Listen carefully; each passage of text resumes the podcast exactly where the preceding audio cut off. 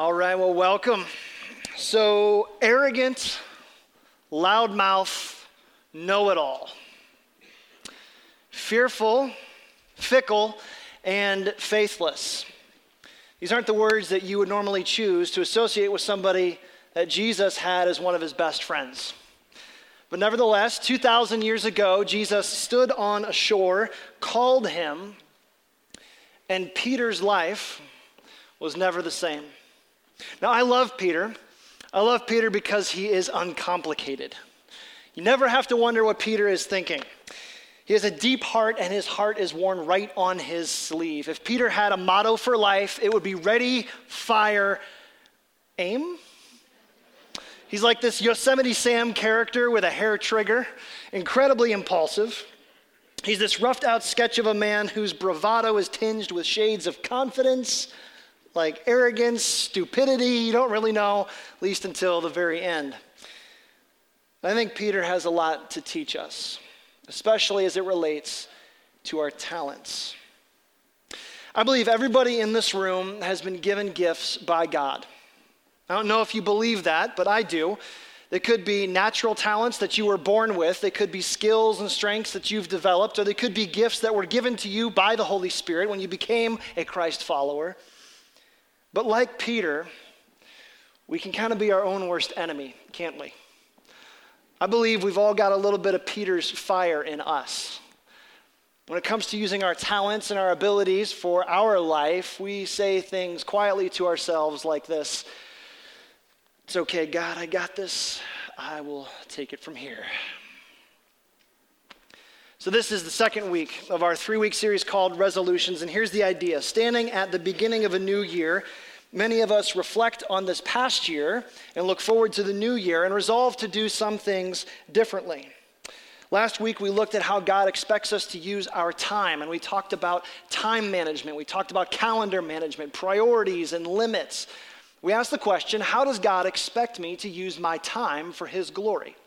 And so this week, we're going to extend that question to include our talents. How does God expect you and me to use our talents for His glory and not for ours? I want to get underneath that question by taking a look at the life of a man who rode the highs and the lows of discipleship with courage and honesty and guts the Apostle Peter. Thanks to the gospel writers, we have a front row seat to Peter's development. It's really raw, it's really unfinished, it's really messy.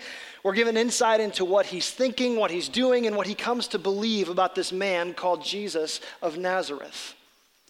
Peter is a faithful disciple. He's a leader of others, but more than that, Peter is a down to his shoes, sold out follower of Jesus. He's a man with a lot of talent, but it's what Jesus does with those talents that's most striking to me.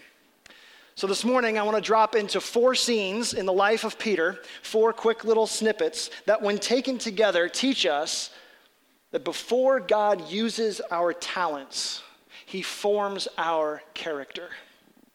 Before God uses our talents, He forms our character. So, like last week, we're going to be in a few places in the Bible.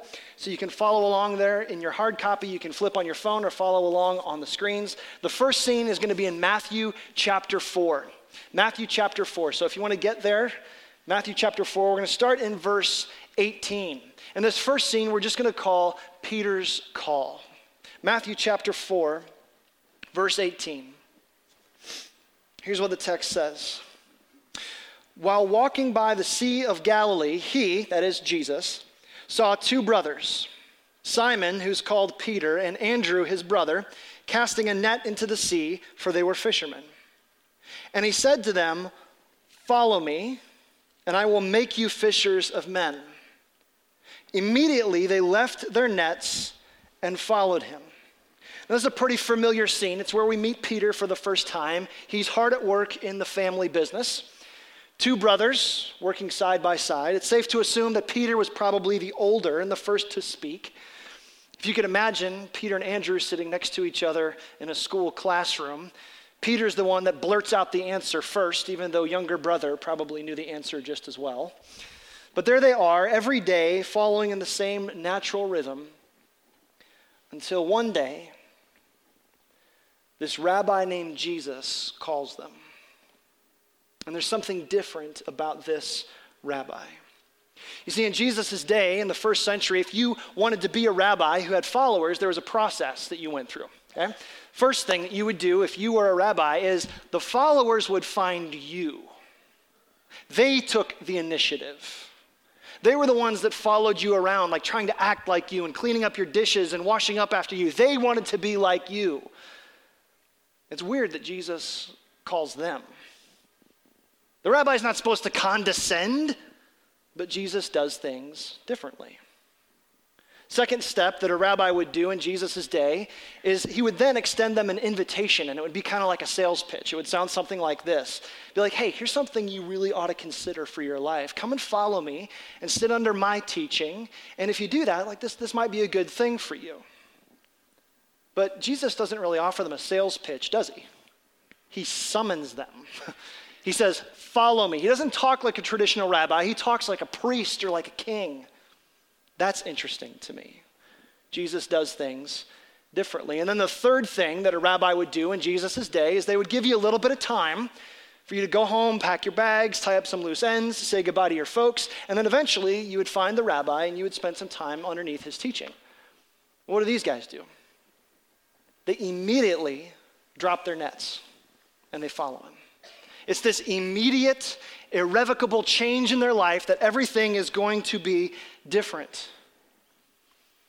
You can imagine his words falling like thunder Follow me, and I will make you fishers of men.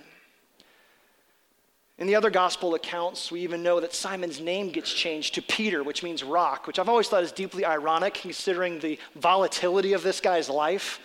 Call him a rock.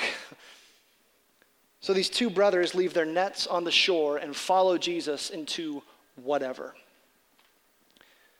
What does that mean for us as it relates to our talents? Here it is. We are saved to be made. We are saved to be made.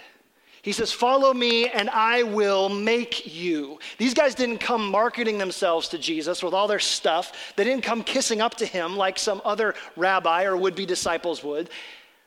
Jesus finds them, and he doesn't promise them much. He just says, Follow me, and I will make you. We are saved to be made. And so, before we move any further, I've got to ask a question.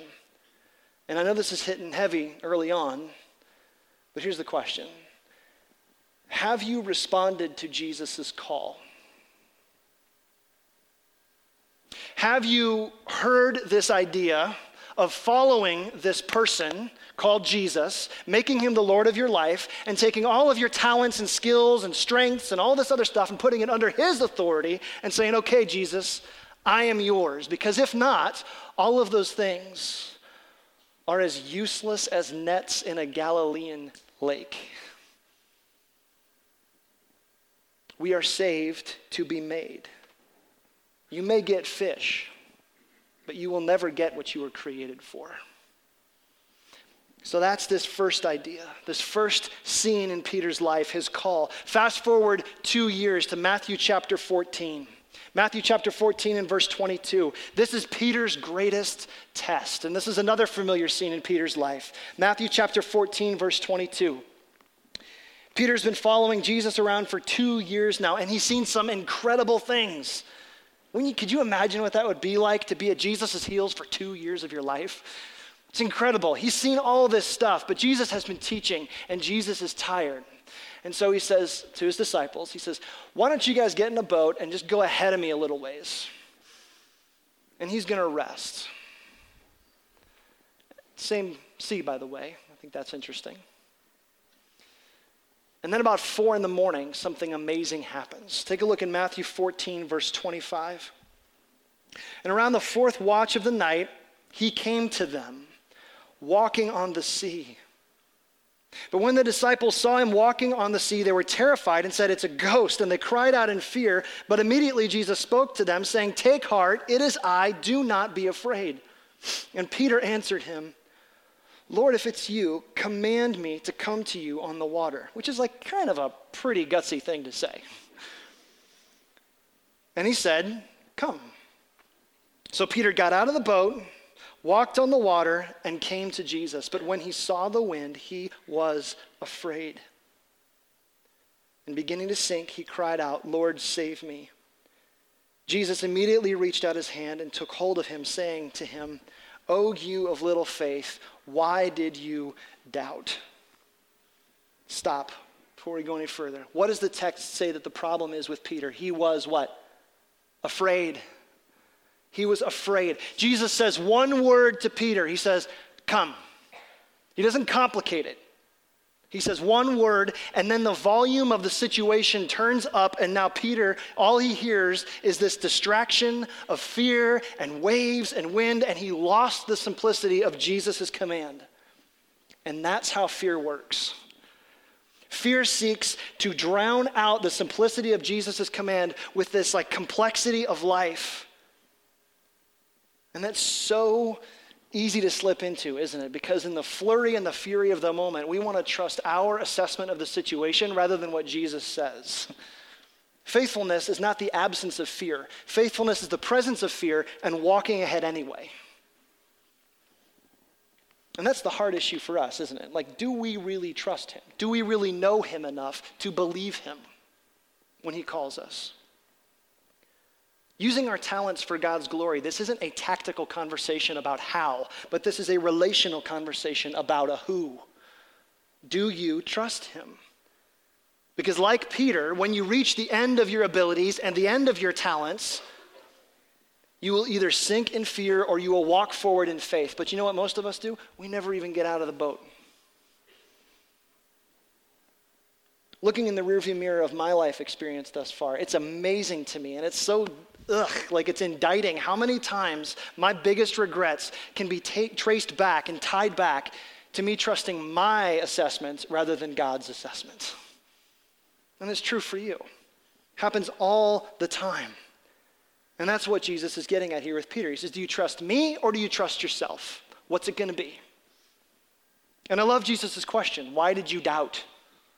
Right? He's not asking because he didn't know the answer. He's God. like, he knows why. He knows he's afraid. Why did he ask? Because he's bringing Peter to this point where Peter has to say something. Your talents may get you out of the boat, but only Jesus will keep you above the waves. Do you see what Jesus is doing here? just because you've got the chops, just because you've got the strength, just because you've got the talents, just because you've got the degrees, just because you've got the chutzpah and all the confidence and the swagger, doesn't mean that you can never take your eyes off Jesus. And don't you love what the rest of the guys do? Like, I love how this scene kind of ends. Go back, look in verse 32. This is so cool. Verse 32. And when they got back in the boat, the wind ceased. And those in the boat, which by the way includes Peter at this point, dripping wet, tears coming down his face, these tears that are indistinguishable tears of worship, or are they seawater? I don't know. What did they do? They worshiped, saying, Truly, you are the Son of God. And that gives us another insight about our talents. When we reach the end of our talents or our abilities, we can either worry or we can worship. We cannot do both. So that's scene two. Scene three. Let's skip ahead just a few months. Matthew chapter 26. This is what we'll call Peter's darkest moment. Matthew chapter 26. The fever and fervor around Jesus has been growing. His teaching is becoming more and more pointed. He's moved from being this like quaint rabbi on the fringe to being this controversial subversive. He's arrested, he's taken into custody, and Jesus has just been moved into the courtroom on a charge of blasphemy. And Peter has been along the entire way riding the train. But this next scene finds us in a courtyard in one of the most pivotal moments of Peter's life. Jesus is bound to a guard. Peter is nervously standing outside, and the rest of the disciples are nowhere to be found. Matthew 26, take a look in verse 69. Now, Peter was sitting outside in the courtyard, and a servant girl came up to him and said, You also were with Jesus the Galilean. But he denied it before them all, saying, I don't know what you mean. And when he went out of the entrance, Another servant girl saw him, and she said to the bystanders, This man was with Jesus, the Nazareth, the, Jesus of Nazareth. And again, he denied it with an oath I do not know the man. Incredibly strong words. After a little while, the bystanders came to him and said to Peter, Certainly, you too are one of them, for your accent betrays you. Then he began to invoke a curse on himself and began to swear, I do not know the man. And immediately the rooster crowed. And Peter remembered the saying of Jesus, Before the rooster crows, you will deny me three times. And he went out and wept bitterly. This scene is so tragic, isn't it? Like you want to feel like me, you want to reach in the pages and like grab Peter by the shoulders and go, "No! Like don't do it. You've come so far, you've seen so much, you've learned so much, you know Jesus so deeply. Don't give in."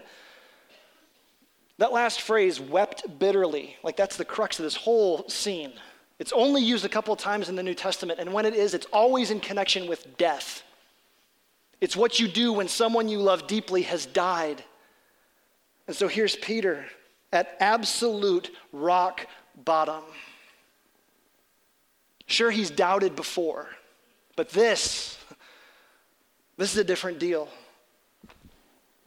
With his closest friends scattered across a Jerusalem night, his leader bound in chains, and the cause to which he's given his life disappearing and dwindling down to a smoldering wick, as faint as a whisper, Peter caves. And all the courage all the leadership, all the talent, all that sanctified swagger, all those strengths dissipate in the smoke of a courtyard campfire. Three questions from three strangers, three denials, and then the crow of a rooster. I want us to sit in the stark pain of this scene for a moment because I believe that there's something in here that speaks to how we view our talents. I think we need to see that our talents, apart from Jesus, can give out on us. Anybody ever feel like you blow it with Jesus? Sure, you do. I do. You get to this point where, like, you should have stepped up in confidence, but you shrank back in fear. You missed an opportunity. You gave into anger. You said something stupid. You acted on impulse when you should have been patient. You got sideways like you just couldn't see clearly. And in those moments in our life, when they do pass, we're left scratching our heads going, maybe this whole like journey with Jesus thing and walk by faith, maybe there's just been, I don't know, whatever. And then in the center of that feeling is this fearful voice that says, slyly suggesting, you could have done more. You should have done more. This is all your fault. Anybody know that feeling? And out of love for Peter, Jesus lets him sit in that for a couple of days. Why? Because before God uses our talents, He forms our character. He has something He needs him to see. And that's scene three. Scene four. Scene four. This is Peter's restoration. And this is the good part of the story. In his gospel, John gives us a scene that none of the other gospel writers do. And it's the other side of Peter's darkest moment. Turn over with me to John chapter 21. John chapter 21. This is a great scene. Jesus has been convicted, he's been crucified, and now he's risen again. And in John 21, Jesus finds Peter doing the exact same thing he was doing three years ago. He's at the same place, he's doing the same work, he's fishing for the same fish. It's almost like the last three years never happened. John 21, verse 4. Just as day was breaking, Jesus stood on the shore, yet the disciples didn't know that it was Jesus. Jesus said to them, Children, do you have any fish? Again, with Jesus and the questions. Why is he asking these questions? Because he's trying to draw something out of them. Now, quick little public service announcement never ask a fisherman if he's caught any fish, okay? Because if he has, you will find out eventually. And if he hasn't, it's just like rubbing salt in an open wound and you're making things worse and you're going to make him feel terrible, okay? But call me crazy. I think Jesus is trying to set Peter up here. Asking a professional fisherman if he's caught any fish while knowing full well that he hasn't sets up a conversation about the limit of one's talents, does it? So he asks them a question, and here's how they respond No, which I think is how they said it. This like slightly sophomoric tone, right? No. And then verse 6. Here's what Jesus says Cast the net on the right side of the boat, and you will find some. And they cast it, and now they were not able to haul it in because of the great quantity of fish. And that's the gun that starts Peter off. Here's verse 7. The disciple who Jesus loved, that's John, therefore said to Peter, It is the Lord. When Simon Peter heard that it was the Lord, he put on his outer garment, for he was stripped for work, and threw himself in the sea. Like such a Peter move, right? Like, why think when I can swim? Like, let's just do this thing, right? So he jumps out, and then the other disciples, which are the rational ones, they're still in the boat, and what do they do? Dragging the net full of fish. They were not far from land, but about 100 yards off. When they got out on land, they saw a charcoal fire in place with fish laid out on it and bread. Jesus said to them, Bring some of the fish that you have caught. And now the scene narrows. We go from this big wide angle shot of like a stranger on the shore and this boat on the sea and this soft sunrise to this up close and personal 4K HD view of a conversation between two men. The Apostle Peter, still dripping wet again. Isn't it interesting how much of Peter's spiritual development happens underwater? Like I just coincidental and the risen Christ. And what Jesus walks him through is absolutely beautiful. And it is the ending point of all of this conversation about talents. Here we go, verse 15. When they had finished breakfast, Jesus said to Simon Peter, Simon, son of John, do you love me more than these? And he said to him, Yes, Lord, you know that I love you. And he said to him, Feed my lambs. He said to him a second time, Simon, son of John, do you love me? And he said to him, Yes, Lord, you know that I love you. And he said, Tend my sheep. He said to him a third time, Simon, son of John, do you love me? And Peter was grieved because he said to him a third time, Do you love me? And so he said to him, Lord, you know everything. You know that I love you. And Jesus said to him, Feed my sheep. Why did he ask him three times? Three denials, three questions, three answers, three affirmations, and then three commands. What's Jesus doing here?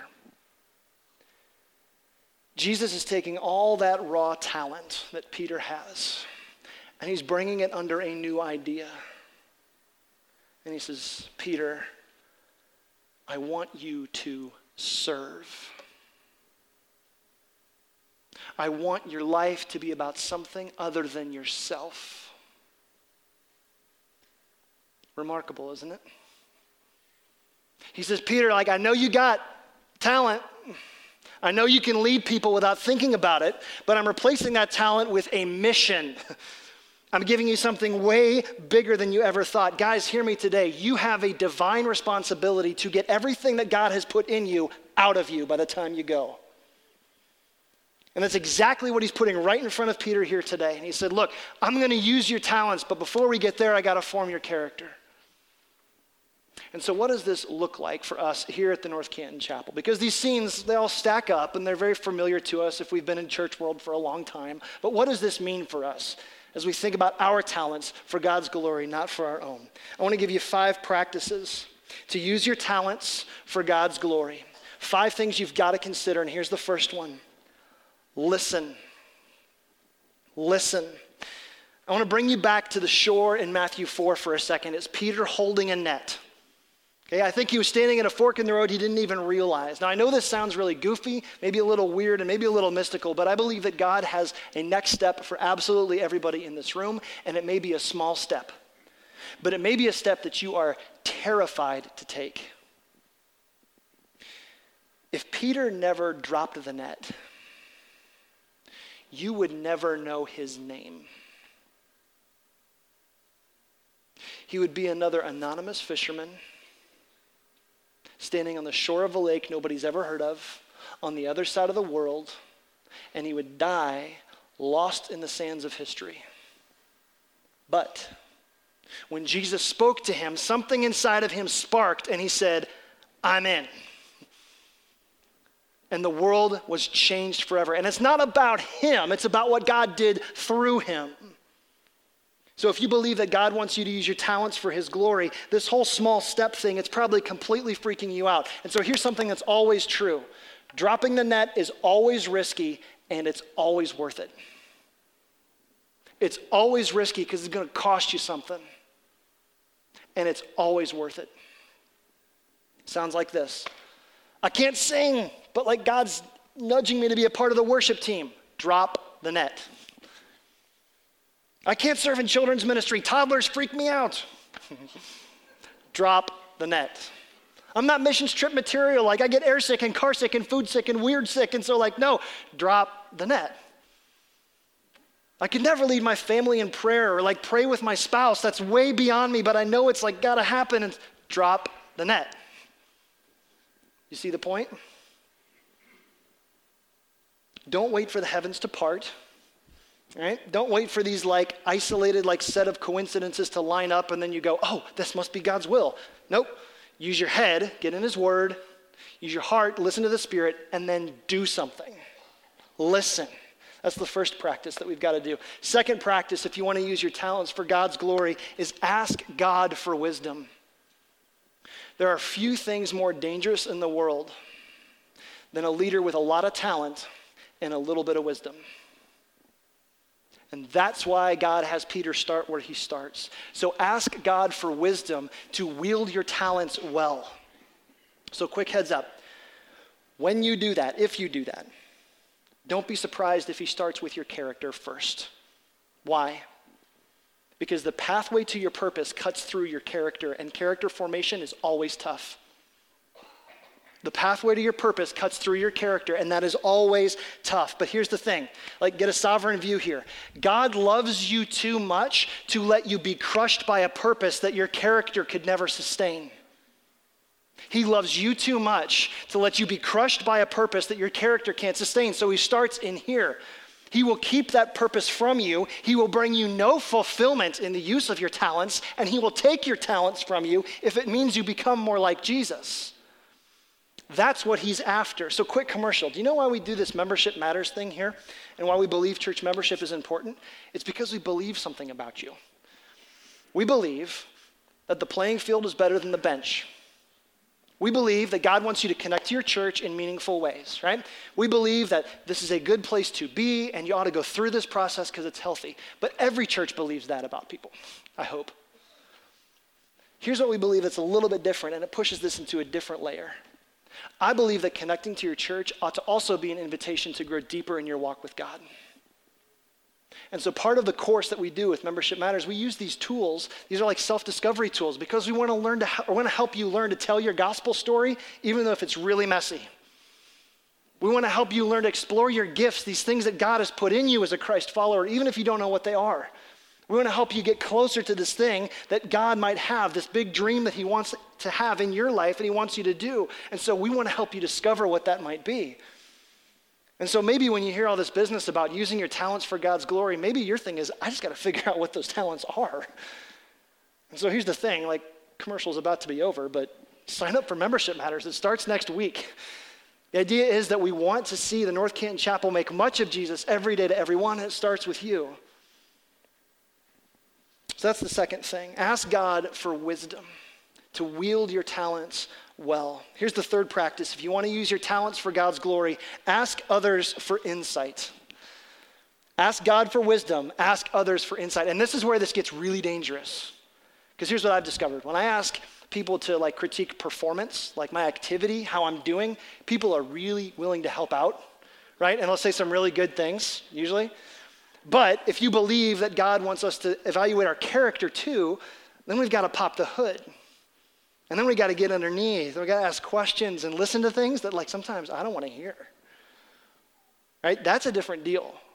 But if God's forming our character, I need people to tell me, like, where I'm at. So, quick story about six months ago, um, I went on this kind of individual journey. I asked nine people who know me as a coworker, know me as a friend, and know me as a leader to evaluate everything like top to bottom. It was conducted by an outside firm, and I know like there's nine people out there evaluating me. And I'm like, because I have this like deep seated need to be liked, and I hate it when people think ill of me, and I know a lot of you feel that same thing. And so I'm sitting here like, oh my gosh, there's nine people evaluating me. This is terrible. And then like my worst fears were realized because some of the feedback came back, and I was like, oh, I didn't like to see that about myself. There was some stuff that I was like deeply uncomfortable with. And I'm like, oh man, I didn't know that I was perceived that way. But if that's getting in the way of me using my talents for God's glory, like I need to see that mirror. Because here's why. The biggest struggle that we have with using our talents for God's glory isn't keeping our plates spinning. It's, it's not just like keeping all this stuff happening. No, no, no. It's keeping our hearts pure. And that's Peter's problem. It's never a question of ability, it's a question of heart. And so, how do you ask others for insight? First, ask courageous questions. Assure them that they're going to be safe when giving you an honest answer. Listen to them, which is really hard when like we want to defend ourselves. And then three or fourth, do something about it. Actually move on that thing. This is what church is about. It's about holding the gospel up to my life and going, where do I match and where do I not match? Where are there places in my life that I'm being proud or I'm being I'm out of sync with Jesus? Tell me about it. We should get to a place where that's okay. Doesn't matter if you have your life together. Peter followed Jesus for three years, he still denied him. What is that? So ask people for insight. Here's the fourth practice prepare for war. And that sounds overstated, I know it, but here's the thing. How many of you know that when you say yes to Jesus, the enemy goes, okay, fine, game on? And so I'd be stupid, I'd be a bad pastor if up here I just said, hey, go use your skills. It's going to be great, roses and sunshine. nope, prepare for war. Because you know what the enemy doesn't like? The enemy doesn't like a Christian who goes, all right, Jesus, I am yours. All of my skills, all those talents, everything you gave me, I want to use for your service, not for my own. Comfortable Christians, contented Christians, well behaved Christians. Enemy doesn't worry about those. He's like, fine, go build your kingdom all you want. That's great. Go do what you want to do. But the Christian who goes, all right, King Jesus, show me how to live my life and how to spend myself so that when I take my last breath, there's nothing left. I want it all for you. Those kind of Christians make a difference. These kind of Christians make noise. So, how do you prepare for war? Go back to what Peter did not do. Keep your eyes on Jesus, refuse to be distracted, and keep going. Because here's what's going to happen. I know how this works. You're going to sign up for something, you're going to raise your hand, you're going to go, okay, God, I'm going to step out, right? And then something is going to happen to make you regret the risk that you were about to take. Don't listen to that. Because it's war. Fifth thing, and with this we'll wrap up. Fifth way to use your talents for God's glory take initiative. Take initiative. And this is the thing that we love about Peter, isn't it? Like, the dude had no trouble taking initiative. if anything, it's like, slow down a bit there, Turbo. Come on, man. Like, easy. Here's how this works, though God could be calling you to take a missions trip or to engage in that way. God could be calling you to serve in students or children, or He could be calling you to serve with one of our ministry partners. Here's what I want you to see those are not opportunities to fill a slot. Because if you don't fill it, God will bring somebody who will. Those are not opportunities to fill a slot, those are opportunities to deepen your faith. And those are different things altogether. I believe there is profound potential for gospel movement hibernating in the hearts of everybody in this room. And you're nervous, and I get that, but don't let what you don't know prevent what God could do. Do you know why most Christians never live out their talents? They die with stuff still inside them because we're just simply afraid. We're afraid we're going to look stupid. We're afraid we're going to mess something up. We're afraid we're going to mess someone up.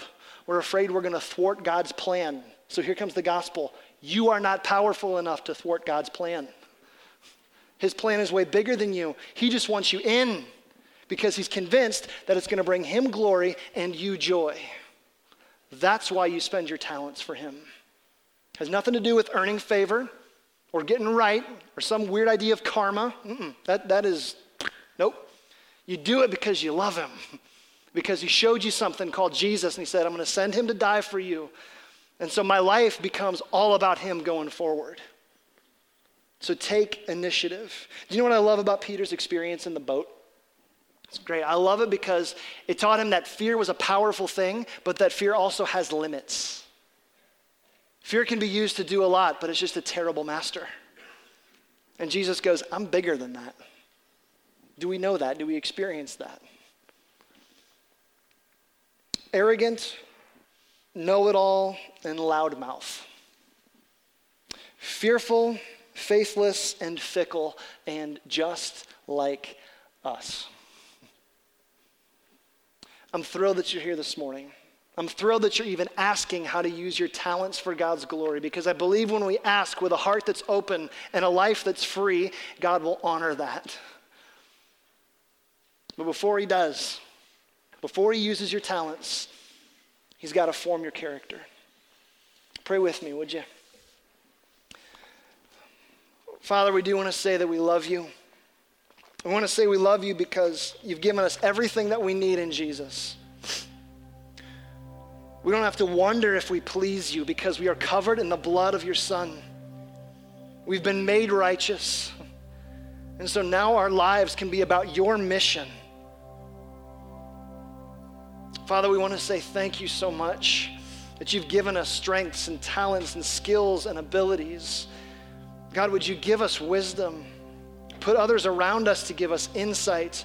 Prepare us for what's going to come. And then, God, give us courage to just step out of the boat and follow you, whatever it costs, whatever it takes, and whatever it looks like. Father, you are wise, you are good, you are sovereign, you are faithful, you are holy, and you are right. Thank you, thank you, thank you for Jesus. Bless us as your children as we seek to serve you with the lives that you've given us and the breath that you have loaned us until we see you one day. In Jesus' name, amen.